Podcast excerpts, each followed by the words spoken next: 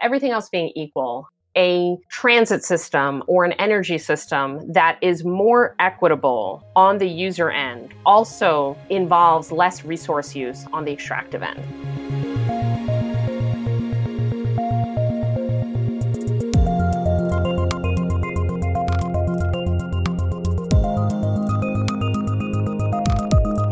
Hello, and welcome to Tech Won't Save Us, a podcast that's really interested in seeing the bigger picture with technology. I'm your host, Paris Marks, and today I have the great pleasure to be joined by Thea Riofrancos. Thea is the author, most recently, of Resource Radicals From Petro-Nationalism to Post Extractivism in Ecuador, which was published by Duke University Press. And last year, she was also a co author of A Planet to Win Why We Need a Green New Deal from Verso Books. Thea is a fellow at the Radcliffe Institute and an assistant professor of political science at Providence College. She's also written for a number of publications, including the New York Times, The Guardian, N Plus One, and many more. Today's episode goes on a little longer than usual, so I'll keep the intro short. We talk about some really key questions, including the supply chains of all these technologies that we rely on in our everyday lives and that are supposed to kind of save us from climate change, with a particular focus on the resources, where those resources come from, and the impacts of all that extraction in those communities. Thea's work specifically focuses on Latin America, and we talk about how Latin American governments have used resources to improve the conditions of poor and working class people, but also how that has had negative impacts in certain communities, especially those of indigenous peoples. And Thea really cements how we need to think about the future in a way that is both sustainable and creates a good life, not just for those of us in the global north, but also in the global south. If you like our conversation, please leave a five star review on Apple Podcasts and make sure to share it with any friends or colleagues that you think would enjoy it. And if you want to support the work that I put into making the show possible, you can go to patreon.com slash tech won't save us and become a supporter. Thea, welcome to Tech Won't Save Us. Thanks for having me. Excited to be here. It's great to speak with you. Your work focuses on such an important topic that is not, I think, addressed enough when it comes to technology and the kind of futures that we're building. So, just to start, what is really the importance of resource extraction and why is that something that we need to pay more attention to? I think that one one way to orient to this conversation is to think about it in terms of the Green New Deal, which is obviously a paradigm that has emerged um, in various ways in the United States, but also has become popular in other parts of the world um, in terms of thinking about how to decarbonize rapidly um, while also at the same time reducing social and economic inequalities, right? And lifting up sort of the material circumstances of ordinary people. And if we take those to be our kind of twin principles with how we move forward into the future, a focus on equality and democracy, and also a focus on, on mitigating uh, the climate crisis, bringing resources into the picture shows that we kind of need to apply those two principles all across the supply chain that will produce ultimately the technologies that we need to decarbonize. So those technologies are are various and and some of them have yet to be invented. But for now, the technologies that we're talking about are wind turbines, um, our solar panels, our electric vehicles, are the lithium batteries that go in those electric vehicles, but also go into um, renewable grids to, to do energy storage work and there's a panoply of them. So, all of these green technologies we need to deploy rapidly at scale and in equitable ways, like within the US, let's say, but everywhere in the world, in order to address the twin crises of climate and, and inequality. But all of those technologies are produced using things that come out of the ground and also that are transformed by human labor and that are then subsequently shipped around the world.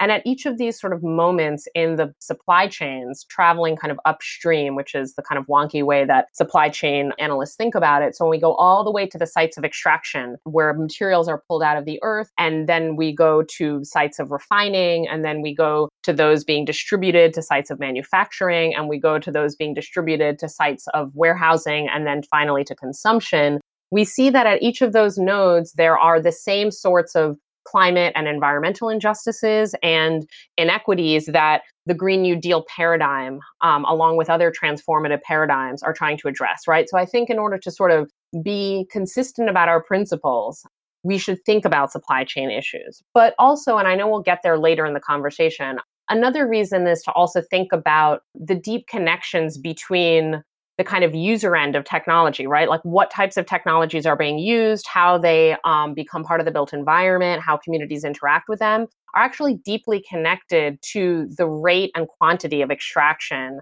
all the way at the upstream end, right? And my kind of gambit, which I think is one could say an overly optimistic read, but I'm just going to put it out there, which is that everything else being equal, a transit system or an energy system that is more equitable on the user end also involves less resource use on the extractive end, right? I want to make that claim. I think that it's it's a challenging claim. There are all sorts of tensions and trade offs that I'm papering over a little bit, but I do believe that we can actually hold these pieces of the supply chain together, think holistically, and overall go towards a less resource and material intensive economy that's also much more equitable than our than our current economic arrangements are.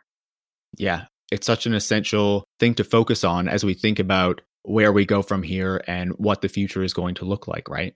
You know, it, it's really not focused on by the media when there's reporting on, you know, the new iPhone or whatever new tech gadget comes out, right?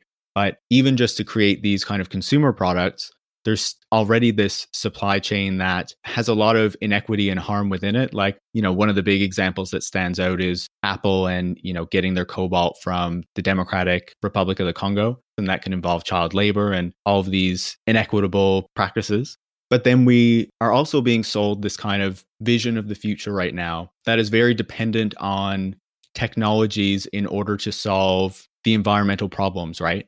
But those solutions, the environmental impacts that they hold within them are also papered over. So, this notion that we can just rely on electric cars and battery storage and electrifying our homes and all of these things in order to not use fossil fuels, I guess, ignores all of the resources that would need to go into that and the massive expansion of resources that's involved in that, right? Yeah, you know, if all we do in the sort of energy transition is swap out renewable energy sources for fossil fuel sources, which is no in itself easy task. I mean, that itself is ambitious, but if that were all we were to do, or in the case of, of electric vehicles to make it even a little more concrete if all we did is replace like every of the hundreds of billions of ice vehicles on the road like with a hundreds of millions excuse me not billions uh, on the road in the us with with evs if that's all we did, we would leave in place, on the one hand, like a variety of environmentally harmful modes of, of extraction and, and also climate, you know, emissions harmful modes of extraction and distribution. We would leave those in place. And we would also leave in place the inequalities that are baked into our built environment in terms of transit access, right? So, what I'm kind of trying to argue against, and what other colleagues and, and comrades that work on these issues are arguing against, is the just mere replacement of energy sources or the mere replacement of one technology for another technology without looking at a the broader and more holistic impacts of those technologies on the environment but also b the way that again technologies kind of bake in or sediment forms of inequality in terms of access for example to transit or housing or other things right? So if instead of a world of hundreds of millions of teslas for example we had a world in which we tried to reduce the amount of cars on the road, replace as many of them as possible with mass transit, cycling, walking, and and I'm even much more in favor of like micro e-mobility because it's it's less environmentally intensive. The batteries are just much smaller than when we're looking at a luxury sedan or something. So, especially if there's shared mobility and multiple people are using that bike in a given day. So, you know, if we think holistically about the transit system we want to produce and like evaluate it based on you know being consistent about environmental sustainability and and, and social equality then i think we get to like a different transit future one that definitely involves technology and i'm not and i know you're not like anti-technology whatever that would mean which i think is a straw man argument often used by eco-modernists about folks that have criticisms of certain deployments of technology um, or, or, or ownership regimes.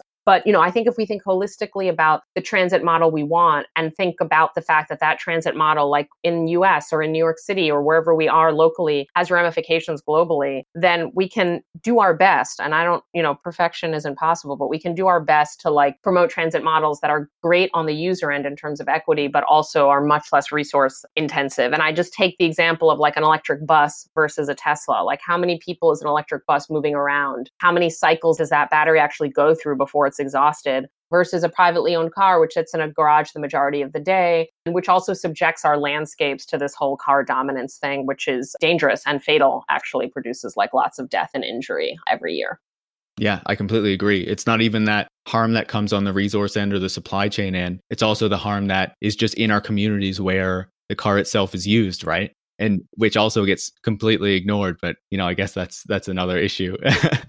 Yeah, and I just want to note that it's such a live discussion, an interesting moment for this interview and for your work in general. I just read an article in the New York Times today that there's a big um, political fight coming over over what to do with the streets because we've had this pandemic moment and this you know sort of semi economic reopening that's involved a lot of new uses for the street including restaurants cafes but also folks like using the sidewalk as like part of the classroom in which they're like teaching their kids just to get out of the house a little bit. And so you know all these new social uses to to the streetscape and thinking about how to actually institutionalize those rather than just give them back up to cars you know as soon as folks are commuting more. And so i think there's a quite live live discussion right now Definitely. It's it's very exciting to watch how things have developed and just how these ideas that, you know, you wouldn't have really heard being so mainstream just a few months ago, like at the beginning of the year, now are in like all the major publications and like are frequently a topic of discussion. So it's really exciting to see how that's developing and also like the focus on the e-bike because as you say like if we can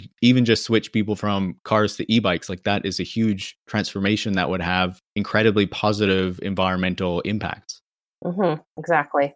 And so as we look at this future there is also this concern about the larger dependencies that come out of it. If we are going to still rely on you know electric cars and things like that i've talked about this in the terms of we can't just go from an extractivism based on fossil fuels to one based on much more intensive resource extraction. And you have, in a very similar way, written about green extractivism. So, just want to describe a bit what you see green extractivism to be? Yeah, and I think it follows very nicely from our earlier conversation. Um, you know, one way to think about green extractivism is a model of an energy transition in which the energy is swapped out or one technology is swapped out for another technology, but nothing else changes about the sort of broader patterns of, of ownership, of property relations, of wage labor relations, or of extraction that prevail under capitalism and have prevailed and intensified over the past 500 years, right? So we kind of keep everything about capitalism, a system that is like currently in deep crisis, in place while just swapping out some other things. And part of what that keeps in place is a rapacious rate and volume of resource extraction of what in some cases are non renewable resources and in other cases might be renewable but are extracted at a rate that far exceeds their rates of natural reproduction in ecosystems. And so that's the current system that we live under. And what I worry about with the energy transition and the sort of prevailing consensus around how to do that energy transition, manifesting in, for example, electrification of transit looking like everyone owning an electric vehicle, is that the resources required are really high. So, like an, an electric vehicle, you know, I want to make clear, I think is better with a life cycle assessment on carbon emissions than an ICE vehicle. It does get tricky when we're talking about electric grids that might still run on coal or gas. And when the EVs are hooked up to those grids, they may not be producing emissions in the moment of combustion, but there's emissions obviously being generated earlier on. So it does get tricky. But I think overall, the basic scientific consensus is that with the whole life cycle included, that emissions are lower with EVs. But there's a lot of other types of environmental harm that also can result in emissions, but also result in localized ecosystem harm that are worse with EVs, right? And I think that this is hard for environmentalists to grapple with. And there have been environmental groups that promote EVs a lot. But when we look at the copper use, the amount of copper in, in an electric vehicle is something around 180 pounds. I mean, it's an enormous amount of copper in one electric vehicle. The amount of lithium in a, the type of battery size that goes into an EV with current designs is in the order of 10 or 12 kilograms, right? And I'm not even getting into nickel or cobalt, nor am I getting into steel, which we don't currently, I think, you can correct me if I'm not a material scientist, but I don't think we have a really carbon neutral way to produce steel yet, right? So there's a huge amount of steel, um, which is in any car, but then there are these new forms of extraction or intensified forms of extraction that copper is already just a source of, of much environmental harm and carbon emissions and labor repression in the world. Chile, a place that I did several months of field work for the current project that I'm working on. And I did that field work in relation to lithium. But I just want to note that Chile is the number one producer of copper in the world. And it's just a source of severe environmental devastation and currently remains a carbon intensive. So if we're talking about dealing with climate change, remains a carbon intensive extraction process. And then we can go to lithium, and Chile's number two in the world behind Australia right now, but they like sort of jockey for that first place in terms of lithium exports. And the extraction of lithium under current methods, they could be improved. I want to note don't believe in techno fixes, but do believe in technological progress. Like it could be better. But the current methods of lithium extraction in brine deposits in Chile are extremely water intensive, and it's in the second driest place on earth after the Antarctica. It's the driest desert in the world, the Atacama Desert, right? And then we can get into the issues around land use and dispossession and lack of prior consultation for indigenous communities. And there's been pretty severe labor repression of workers at these lithium installations trying to unionize and facing repression that in some ways the state has been complicit in as well. So there's a lot of injustices there. And what, what I'm calling green extractivism, I'm drawing on the work of other colleagues that have worked on this stuff, including friends um, in Chile, uh, is to think about a, a, sort of model of an energy transition where all of these forms of extraction are intensified rather than a model of energy transition, as we were discussing earlier, that sort of upholds the principles of, of environmental sustainability, democracy, indigenous and labor rights, et cetera, at each node of the supply chain. Yeah, I think that's very important. And I think that's one of the really interesting pieces of your work. You really illustrate the impacts of this resource extraction and this larger supply chain on Latin America on the people of Latin America, on the indigenous peoples down there, the communities. So, did you just want to start by explaining what the impact of resource extraction actually is and how, in pursuing resource extraction and resource wealth, that has really affected a lot of, especially poor and indigenous communities in parts of Latin America? Yeah, this is, as I kind of mentioned, a, a very old history that dates to the sort of violent colonial encounter you know, starting in the late 15th and early 16th centuries. It's a longue durée history, but it's also one that has a more recent kind of provenance in the sense that in the first 15 years of this this millennium, from like roughly 2000 to 2014, there was a commodity boom globally, and this was in large part, not exclusively, but in large part, driven by increased demand from emerging industrialized economies. So we're thinking of China, but also India, um, Brazil, elsewhere in the world so there was a big demand for primary resources, which pushed up their prices. And so, in that moment of the years 2000 to 2014, which we're sort of getting towards my book, Resource Radicals, um, really focuses on overlapping a, a time period with that, we had increased extraction in Latin America.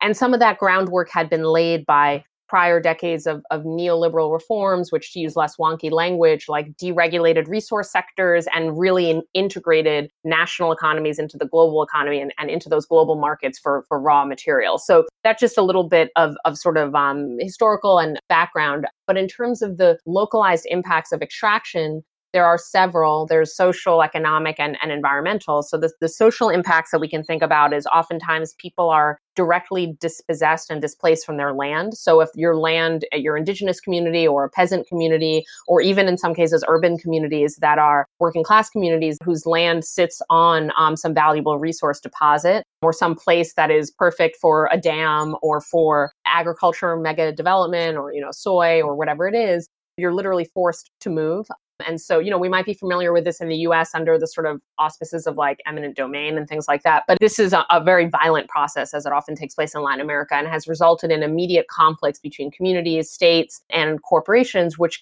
often get militarized. Um, even if it's a private firm, the state will often send in, I'm talking about all states in Latin America, sort of painting a broad brush, but the states will often send in police or military because these resources and sectors are considered quote unquote strategic, sometimes in the constitutions of state, meaning that the state wants to ensure their development, right? And so the state will protect that even when it's a private actor um, that's doing the extraction. So the dispossession from land is a major issue. Going right along with that is the violation of indigenous rights. So, according to international conventions, but again, oftentimes in, in national constitutions or, or law, indigenous communities are supposed to have the right to prior consultation before projects that could affect their land, territory, livelihoods, or environment. That often doesn't happen, or it happens in very kind of weak ways in terms of substantive enforcement. So, that right is often violated again going along with that folks pre-existing livelihoods are threatened. So that could be agriculture. It might also be something like tourism or ecotourism depending on the area. It might be hunting and fishing. You know it can be all sorts of livelihoods. And in argentina like some of the conflicts around mining are actually between wineries and vineyards and and mining right? So it's not always like a really disenfranchised or marginalized form of livelihood. It might even be like the backbone of a province or something like that that depends on tourism or or agriculture so those livelihoods and those land uses often conflict directly with extraction. Then I'll just, you know, lastly, we have the environmental impacts, which are, you know, species loss, habitat devastation, contamination of soil, water, and air. And there are all these discourses in the mining industry about more sustainable mining or even green mining. But there's yet to be any method of like removing masses of material from the earth and then chemically processing those and processing them with water that doesn't impact water, soil, and air. I mean, it, it's like a, a little bit of a zero sum game. You can't do one without the other mining can be better and worse, but it can never not impact um, pretty deeply the surrounding environment. And then at each of those stages, wherever you're using energy to accomplish some task, you probably have carbon emissions. And you also have a lot of trucking, right? So you have the whole set of transit infrastructures to think about transit in a different light of highways and ports and multimodal transit systems that are built to get this stuff to market. And in the case of Chile and Peru, and Ecuador for that matter, um, a lot of the getting it to market is complex multimodal kind of port systems that are getting it towards Asian economies, right? And so you have a whole trans Pacific kind of portal of shipping that, again, with current technologies is carbon intensive as well. So those are the the sort of localized impacts. I just want to flag one other thing, and then I'll I'll let you jump in with more questions. I know I've gone on a while. That's okay the economic impact for these countries writ large, right? And so a lot of the time, I think that, you know, in the environmentalist and indigenous rights discussion, we focus for very good reason on localized impacts. But I think it's worth noting that nationally, within a resource dependent country, whether it's Brazil or Ecuador or Chile or basically almost any country in, in Latin America exports raw materials as a big part of its sort of economic profile that these are also very economically unsustainable sectors as the basis for economic development, right? And so I alluded earlier to this commodity boom mo- moment, which was a historic commodity boom because it lasted so long and affected so many different sectors um, everything from soy to beef to copper to oil to timber. Almost every raw material saw this lift in prices that's unusual for it to last so long and be so what we usually actually have is these like really short boom and bust cycles that are quite volatile. And even that 15 year cycle, of course, was followed by a dramatic and precipitous decline in those prices, starting in the early 2010s for agricultural goods and mining. And then 2014, that drop in oil that probably we sort of remember because it actually affected, of course, gasoline prices and things like that. So commodities are known for being very volatile. They're very sensitive to swings in demand and supply. They're very inelastic in that sense. And so they're not a great sector to put all your sort of economic bets on as a national economy. And keeping in mind that Latin American countries tend to get a decent amount of the national government income from royalties and taxes on these sectors rather than from like taxing the wealth, property, and income of the wealthiest within those countries, right? So these are these become very precarious economically, as well as those really devastating, violent, and dispossessing localized impacts of extractive projects themselves. Yeah, no, I think that's a fantastic thing to note. And I would just add to it like the impact of this resource boom was, you know, not just felt in Latin America and other countries in the global south. The resource boom was also very significant for the Canadian economy, for the Australian economy. But the difference is that when the bust comes, there are often other sectors that can kind of cushion that blow. Whereas Latin America and other countries in the global south wouldn't so much have the kind of ability to stop the implementation of massive austerity programs or IMF structural programs or things like that, right? You're bringing up a lot and i'm sort of going to stop myself from saying too much because these different outcomes with resource dependent states is really interesting and i think what you're saying points to the sort of basic fact which is a lot hinges on your position in the world system. Like you know i think that it's interesting to note that the us canada norway and there are many states that are have high gdps and are considered affluent and x y and z. Of course they're extremely inequitable internally especially the us of those three but that aside um, but that don't suffer from these like pathologies, quote unquote, of, of resource dependent economies, such as like Dutch disease, they're called pathologies kind of in the economic literature because it's ways that resource dependency kind of shapes the rest of your economic outlook. Whereas in Latin America, because of the situation with debt, because of the extreme dependency on global markets, because of the lack of sectoral diversification and the like deep inequality of the societies combined with like a ruling class that has been historically unwilling to pay taxes like at all makes those economies and therefore governments like much more sensitive to these global economic changes than other wealthier resource dependent states are. Before we get to the local politics in Latin America around resources, I also wanted to get you to explain one more thing, and that is who is really involved in this resource extraction in Latin America? Is it mainly domestic companies and state companies, or is it mainly multinational mining companies that are coming in from the global north? How do those companies then interact with the local politics that you see in Latin America? It's a really good question because the situation is a bit complex. Basically, it's it's all the above, right? And so what I referred to earlier as this few decades of neoliberal reforms in, in Latin America, partly due to IMF and World Bank pressure via the loan conditionalities, but also due to domestic political elites embracing these reforms. And that's, you know, a whole other story of how these reforms came about, but they did.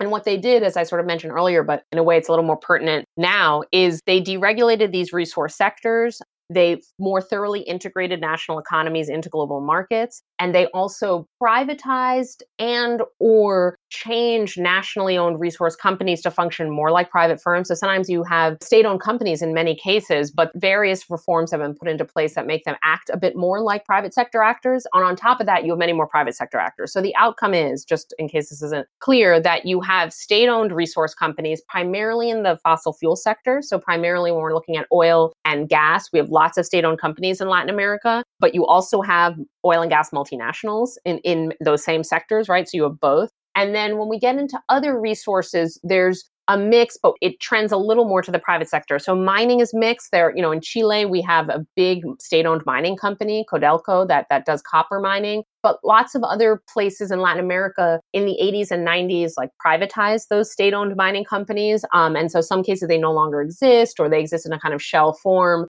And then when we get into agribusiness, we have even more private versus public, right? So depending on the sector, there's a mix of private and public, but in general, the market forces that have been like unleashed on these countries by this deep market integration have pushed companies to act pretty similarly, even if they're publicly owned. And I think that's a shame because I do think that there's a way in which better governance is easier through public ownership. I hold out a hope for that in Latin America. And I think actually there could be really interesting reforms that's kind of get these public companies, even in fossil fuel sectors, to be more responsive to worker and environmental and community interests as they hopefully phase out fossil fuels, right? So I actually see like an interesting role for state owned companies to kind of change their mission. But overall, unfortunately, most companies, whether public or privately owned, have acted the same. And the way that you see the similarities is actually goes to this other part of your question, which is you see the similarities in the way these firms interact with local communities. There's almost no difference from a community perspective of whether it's a state owned oil company or a multinational company. In some cases, actually, and I don't I don't know if I think this is true, but I think it's an important claim to put out there. In some cases, local communities will say that they have better experience with foreign multinationals than they do with state owned companies either because the foreign multinationals are headquartered in places like Canada, where there's a lot of um, anti mining activism that puts pressure on shareholders and forces those companies to behave like marginally better, or at least forces better transparency around like what these companies are doing if not actual change. But you know sometimes that can be helpful to communities on the ground that there's that pressure coming from elsewhere where when you have a state owned company they tend to be very entrenched with like the political establishment. There's often a lot of opacity about how they operate and in terms of like calling in the military or police when extractive operations are disrupted, that like chain of command might happen more quickly. So I'm not saying I personally prefer, or even indigenous communities personally prefer privately owned, you know, shareholder owned multinationals, but just that it's complex when you're thinking from the ground in terms of, of what community experiences are. And I did a lot of interviews for my book and would, would ask these types of questions like about what communities prefer. And, you know, first and foremost, communities, you know, came around to a more militant position on extraction altogether. Like we don't want extraction. We don't care who owns it. It's the state, it's publicly owned or privately owned or whatever. If it's Chinese owned or or European owned, you know, like all of this has been bad for us. And so we basically oppose it. But I, I think we can have an interesting conversation about how there's a role for publicly owned companies, um, whether it's phasing out fossil fuels or whether it's a different form of extraction. I think that's an interesting conversation to have. But I think first and foremost, like the localized impacts need to be dealt with and mitigated and, and really transformed and the overall volume of extraction needs to be radically reduced in order for any of these better outcomes to occur yeah definitely and the reason i asked the question of course is because we do have so many multinational mining companies here in Canada. And, you know, they don't always have the greatest track record in the countries where they go to extract minerals. But now I want to get into the kind of politics of resource extraction that you detail in your new book, Resource Radicals. You focus on Ecuador, but I think a lot of what you describe is applicable to other countries in Latin America as well, right? You outline a resource nationalism and an anti extractivism that has kind of developed, I guess, in opposition to that. So, do you want to start by describing what this resource nationalism is, who is kind of pushing it, And what impacts has it had on Ecuador or, you know, other countries in Latin America that have pursued it? Is it completely negative? What are the positives? Can you just explain that a bit more? Absolutely. And so I want to just zoom out and, and say for folks that are unfamiliar with thinking about resource extraction in, in Latin America, as I already mentioned, it's a 500 year history. It's a very long history. Latin America was incorporated into the Spanish and Portuguese empires to provide raw materials for those empires. When they achieved independence, the economic model didn't fundamentally change. And the US became a sort of hegemonic player in the region, as did Canada, and when we're talking about resource sectors in particular. And now there's yet another shift where we could maybe think about China as a hegemon. And I, I recommend that folks read Planetary Mine by Martín Arboleda, which details a lot of these emerging sort of geopolitics of extraction. But basically, maybe the powerful actors have changed, but the model of accumulation has really not changed. But what's what's interesting, it's sort of I don't want to paint this as like just like a 500 year depressing history because I think the interesting for leftists and radicals looking at this is that it's been a super contentious history. It's been a history very live with labor militancy, with indigenous militancy, with community environmental activism of all sorts, and a lot of really interesting working class kind of environmentalisms and movements that focus on that are that are kind of parallel to the environmental justice movement in the US and Canada when we think about folks that are organizing against localized forms of harm we have a lot of similar movements in Latin America. Um, and we also, as I said, have, you know, things like labor strikes and protests in urban areas. And, and it's a whole panoply of things. And so what I do in the book Resource Radicals is kind of sketch out this history of various moments of radical resource politics in Ecuador in ways that I agree with your assessment are applicable to many other countries in the region. And I would say to like the global south more broadly. And there are even some resonances with the US, I would say, as I was just kind of, or with North America, as I was just kind of noting, right? So they're not totally specific to Ecuador, but the reason Ecuador is interesting is that it's one of the more resource dependent countries in the region. And also, it's had some of the more explicitly radical forms of resource politics in ways that I think highlight the different forms of demands and grievances of, of marginalized communities. And so, what you were just referring to around resource nationalism has a long history as a kind of paradigm in Latin America. And it has more radical variants to it, um, which are the ones I focus on a bit more, but it also has less radical variants, but they're still sort of progressive. The basic idea is that the state should own resource sectors, should be the owner of companies that extract, and that the benefits should be channeled towards development. With that really broad definition, we can see that there are different ways this could be taken. It could be a sort of more elite project, as it was in the sort of mid century, 1950 through 70s, in lots of countries of like state owned oil or mining or even agribusiness companies, and the proceeds go to state coffers and then are reinvested in heavy industry to kind of move up the developmental ladder. So that's one version of this. The more radical version that I document in Ecuador is radical versions of sort of like the democratization of resource ownership. And also, it's a very broad idea of how the proceeds should be redistributed to the communities most impacted, both workers and indigenous communities, right? And so that's radical resource nationalism. I just use that to distinguish it from that other way of interpreting it. And that was kind of the prevailing set of demands on the part of social movements from like the early 90s to the early 2000s. It still exists. I don't want to, nothing just disappears in politics. It's just like things become more, you know, or less prevailing. And what happened in the early 2000s, in I date it to the election of Rafael Correa, um, Ecuador's first democratically elected left wing government, who came to power in 2007. So, right around when he came to power, an interesting shift happened that I document, which is that his administration kind of took on movement demands um, and saw itself as responding to movement demands and said, we're going to exert more national control over resource extraction. And what happened in that moment is movements kind of pivoted and said, okay, you're taking the sort of watered down version of our demands. We're going to actually radicalize our demands and target them a little more broadly, which is this entire extractive model of development.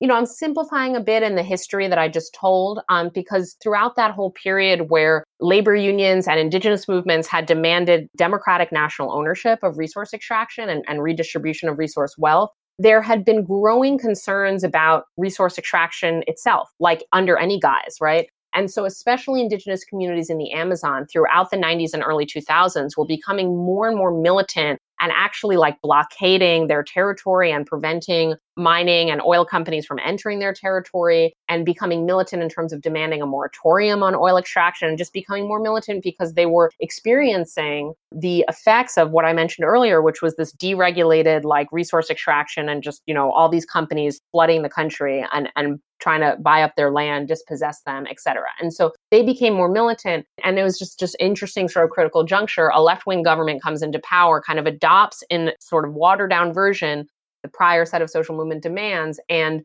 movements pivot, reorient, and start actually demanding an end to an extractive model of development altogether.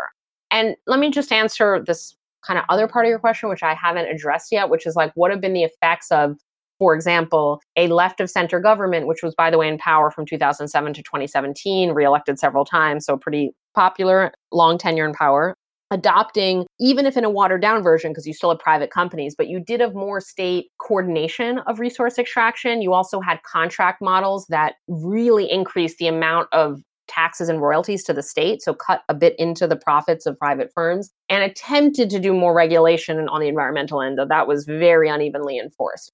So that's what what resource nationalism looked like under a left wing government in, in Ecuador. And I would say we could do similar things for Bolivia, Brazil, lots of countries that had left of center governments that also started to coordinate and kind of assert more state power in, in resource sectors at that same time period. So what were the effects of this? I mean, the positive effects is that the state, as a result of these new contract models and policies, and also the commodity boom itself, um, the high prices, had a lot more money to work with. And so left wing governments were able to actually fund social services that had been totally neglected for forever in some cases, but at least for many decades when we're talking about housing, sanitation, education, healthcare, basic infrastructure, public works, like all of these saw much more public money. And I think that that had some great effects on, um, I shouldn't say I think, it did have some great effects in terms of poverty being dramatically lowered, inequality being really lowered in some of the most unequal countries in the world, and other downstream effects in terms of developmental indicators like health and nutrition and, and, and all sorts of other things um, improved. And so that's good.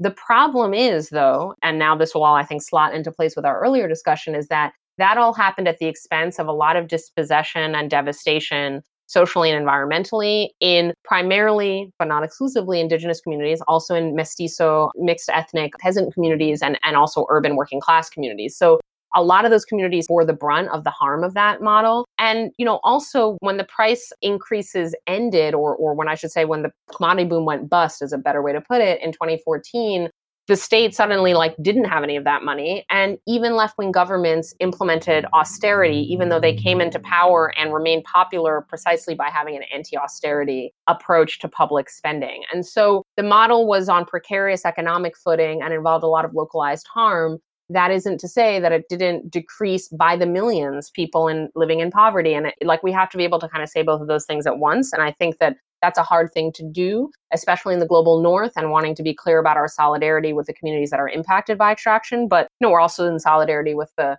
poor and working class folks that saw their material you know sort of circumstances lifted up by this model. So it's it's challenging. But i think you know at this point there's just a lot of open discussion in Latin America over how to move forward and we can get to that later or or not at all but like you know we're in the midst of this economic crisis the pandemic it's hit Latin America super hard so there's a really live set of debates and questions over like what is the economic model that we're going to implement next and how can that economic model do better on all of these fronts right and so I think that these conversations, as difficult as they are, are actually pretty salient right now um, among Latin American leftists and, and social movement organizers. Yeah, no, I think that's super important. And, you know, as you say, because this version of radical resource nationalism was implemented and people did get to see that, you know, there were benefits to it, but there were also a lot of downsides. There is this kind of reaction to it and this opposition to extractivism that is growing, at least in Ecuador, but I'm sure, you know, in other Latin American countries as well. So, what is that movement? How powerful is it? And what kind of things are they demanding? I'm glad that that we're getting to this a little bit because I think it is interesting and connects some dots all the way to earlier in our conversation around the Green New Deal. I just want to note something that that I sort of left off of my narrative for the last question that I think will set us up for understanding this one. So when I said that movements pivoted in this interesting moment of a commodity boom and increased and intensified resource dependency, but also a, a whole slew of left-wing governments doing a certain version of, of, of resource nationalism, what movements pivoted towards was a militant anti extractive stance, right? And so this resulted in protests and blockades and territorial occupations, um, in marches in capitals, and a whole range and repertoire of tactics to say, you know, enough of this extractive model. And that, you know, those forms of protest continued for, you know, the period after my book covers. And then we had a whole new set of protests that relate to those, but are also on different topics this past fall in Latin America. And I know it's sort of like the fall is like a century ago, but let's just remember that the fall was an amazing cycle of global protests, right? Everywhere from Lebanon and Iraq to Chile and, and, and Ecuador and Bolivia, you had like this moment of social unrest and just this feeling of being fed up with the sort of status quo.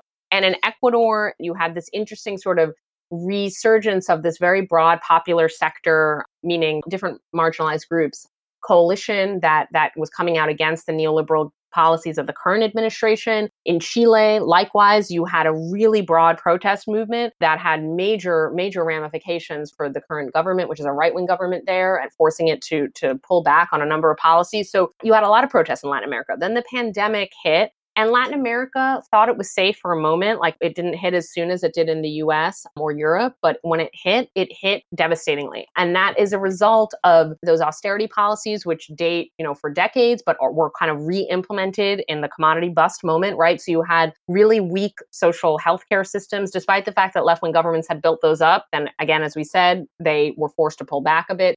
They were forced to take IMF loans in some circumstances. So it's, you know, I don't want to get into too much into the details, but you have decades of austerity, a sort of less austere moment, and then the return of austerity. And then you have a pandemic. And we know that pandemic outcomes are deeply shaped by like social infrastructure. And that had just been really devastated in Latin America.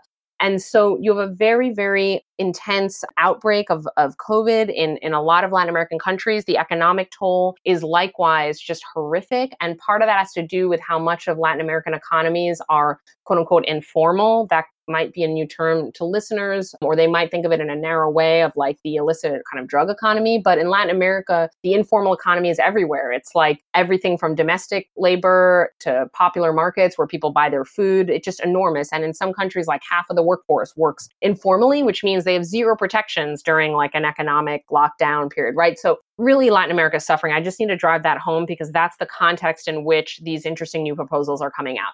And so, what a set of scholars, intellectuals, and movement activists, and also progressive and left wing elected officials across the region have been coming up with different ideas of how do we address the social pain that people are experiencing while at the same time not doubling down on the extractive model of accumulation, but actually using this as an opportunity to transition to a more just, more green, lower carbon, more sustainable economy you can see immediately the kind of parallels with the Green New Deal. And a lot of these plans, one of them is called the Pacto Ecosocial, which is the Eco Social Pact. That came out of Argentina, but quickly spread around the region as an interesting proposal. There's also the um, Nuestra America Verde, Our Green America, and there's like a couple of more, but those two are, are probably the biggest. And the Pacto Ecosocial has been now in circulation for a couple of months, and, and people are, are really talking around the region. And what all of these ideas bring together is we need to, as I said, sort of protect people from social and economic harm, but also change the economic model in Latin America. And that this crisis moment, the sort of triple crisis of pandemic, economic crisis and climate crisis presents us with an opportunity that we cannot pass up. And I think folks will hear the resonances with sort of Green New Deal conversations in the US and Canada and, and in Europe. And so similar ideas. The one thing I would say is, is important that's different out of these Latin America proposals is that in general, when we talk about the Green New Deal in the US, I'll stay with that example for now, aside from some people like me, really people mean like a domestic policy. They're not thinking about the global picture or how Green New Deal would interact with global supply chains or the global trade and financial architecture, right? That's changing a little bit. I'm not trying to be dismissive, but overall, it's a domestic policy conversation, right? Whereas in Latin America, these proposals, these nascent kind of proposals that are that are gaining momentum, are immediately concerned with the international picture because you can't be in the global south and hope to have a different version of development, or even in some cases, you know, more radical ideas of a total alternative to quote unquote development. Like you can't have those types of ideas without realizing that it's global structures that put Latin America in the position that it's in, right? So just to make this much more concrete, in the Pacto Ecosocial, one of the key demands is a cancellation of debt because there's no way to sort of fund a massive public investment in social infrastructure and environmental and climate safety without having the actual fiscal room to maneuver and freeing up resources that right now are servicing debt that is totally unsustainable. In many contexts was signed or agreed upon in very illegitimate situations in terms of how the, the negotiations or you know in some cases there's debt that dates to like dictatorships and it's an unsustainable and illegitimate amount of debt and it needs to be canceled in order for latin american governments to have the fiscal room to to implement more sustainable policies. And so the reason i'm bringing up this debt thing is just to say that when you have proposals that come out of the global south and i think this resonates across africa and south asia as well you have more attention to that global economic architecture because it's more apparent to folks in those contexts that that architecture is a impediment to equitable and sustainable forms of development. I think it's an impediment in the US too, like free trade so called negatively affects US workers and negatively affects the ability to implement better policies in the US, but we just don't see it as much because when you're in a more hegemonic position in the, in the world economy, I think those global forces are less apparent. So that's a real interesting contribution that comes out of these Latin American proposals that I think is relevant for all of us um, wherever we're situated. Yeah, I completely agree with that. And it's so important to, you know, understand not just the Green New Deal that is coming out of the global north, but also these visions of what a future might look like or how different the economic system and the extractive industries and what have you might be organized from the global south as well, right?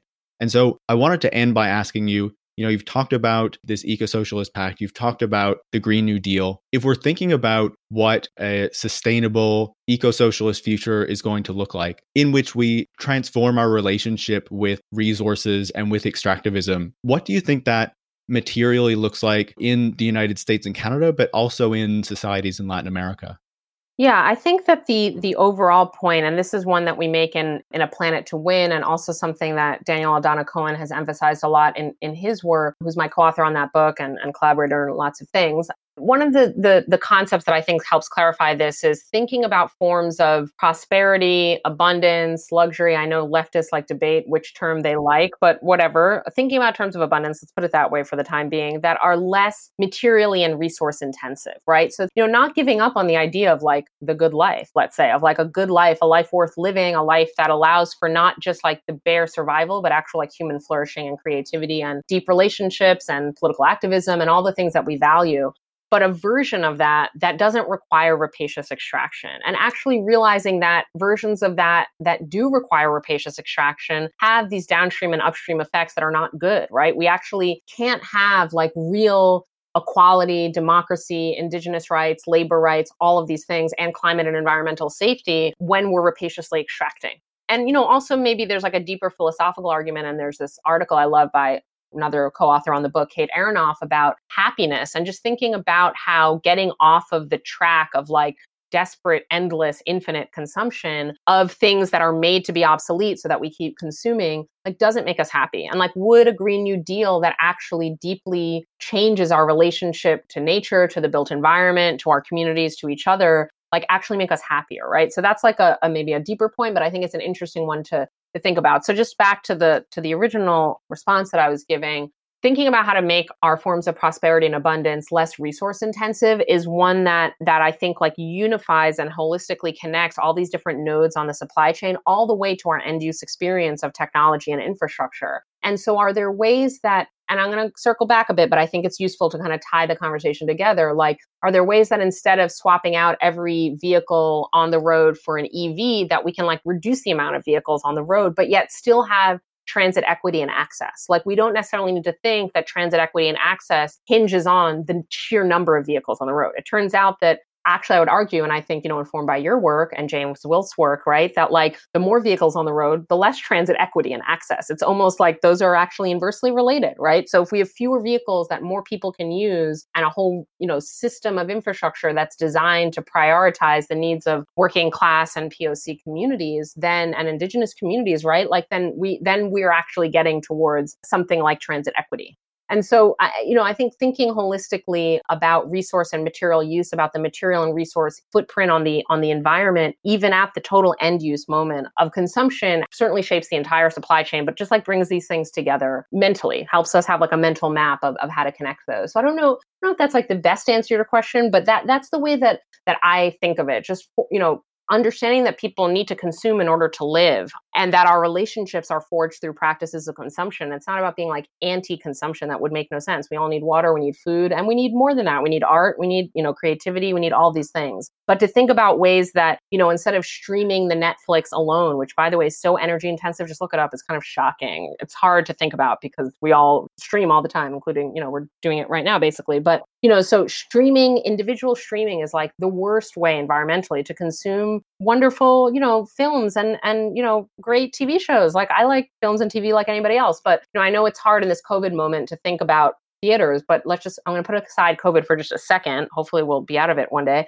You know lots of people using even that same streaming service is like much more environmentally efficient. So it's like the more people the more collective and massified our consumption is even if the sort of same thing is being consumed, we actually consume it in more efficient ways, like environmentally more efficient, I mean, but honestly in more like fun ways and ways that are, I think, more relationally satisfying. And so I think we can sort of I don't want to say have it all, but like we can continue to consume, maybe not all things. Like we do need to consume like much less red meat. I'm not going to enforce veganism. I'm not a vegan. I'm not going to enforce that any particular dietary preference. And I think culturally that gets very problematic with folks saying, you know, who should eat what in the world. And there are many different eating practices in the world. But like overall, the world needs a bit less red meat. Let's put it that right. So I don't want to say consumer practices don't need to change. They do. But I think it's not about consumption versus anti consumption or tech versus anti tech. It's more about how can we do things in ways that are actually more meaningful, more satisfying, don't involve pulling as much stuff out of the earth,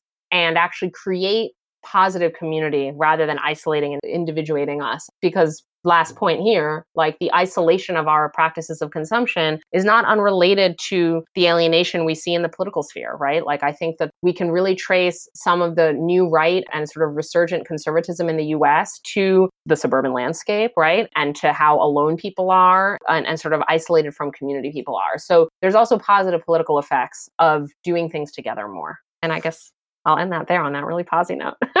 yeah, no, it's fantastic. You know, I think that's so important. You know, we do need to focus on more collective experiences and what George Monbiot calls, you know, public luxuries, right? And hopefully this conversation has helped people to better understand, you know, those supply chain effects and how, you know, the products that we use, the tech that we use in our everyday lives actually has this much longer impact and, and this much longer chain of activities that puts it into our hands. So Thea, I want to thank you so much for, you know, sharing your knowledge and your experience with us today. Um, I really appreciate it. Thank you. It was really a pleasure to talk with you. Thea Riofrancos is the author of Resource Radicals from Petronationalism to Post Extractivism in Ecuador. It was published by Duke University Press, and you can buy it from the publisher, anywhere else books are sold, and hopefully get it from your local library. Thea is a fellow at the Radcliffe Institute and an assistant professor of political science at Providence College. You can follow her on Twitter at, at T Riofrancos you can also follow the show at, at Tech Won't Save Us, and you can follow me, Paris Marks, at, at Paris Marks. Tech Won't Save Us is part of the Ricochet Podcast Network, a group of left wing podcasts that are made in Canada. Thanks for listening.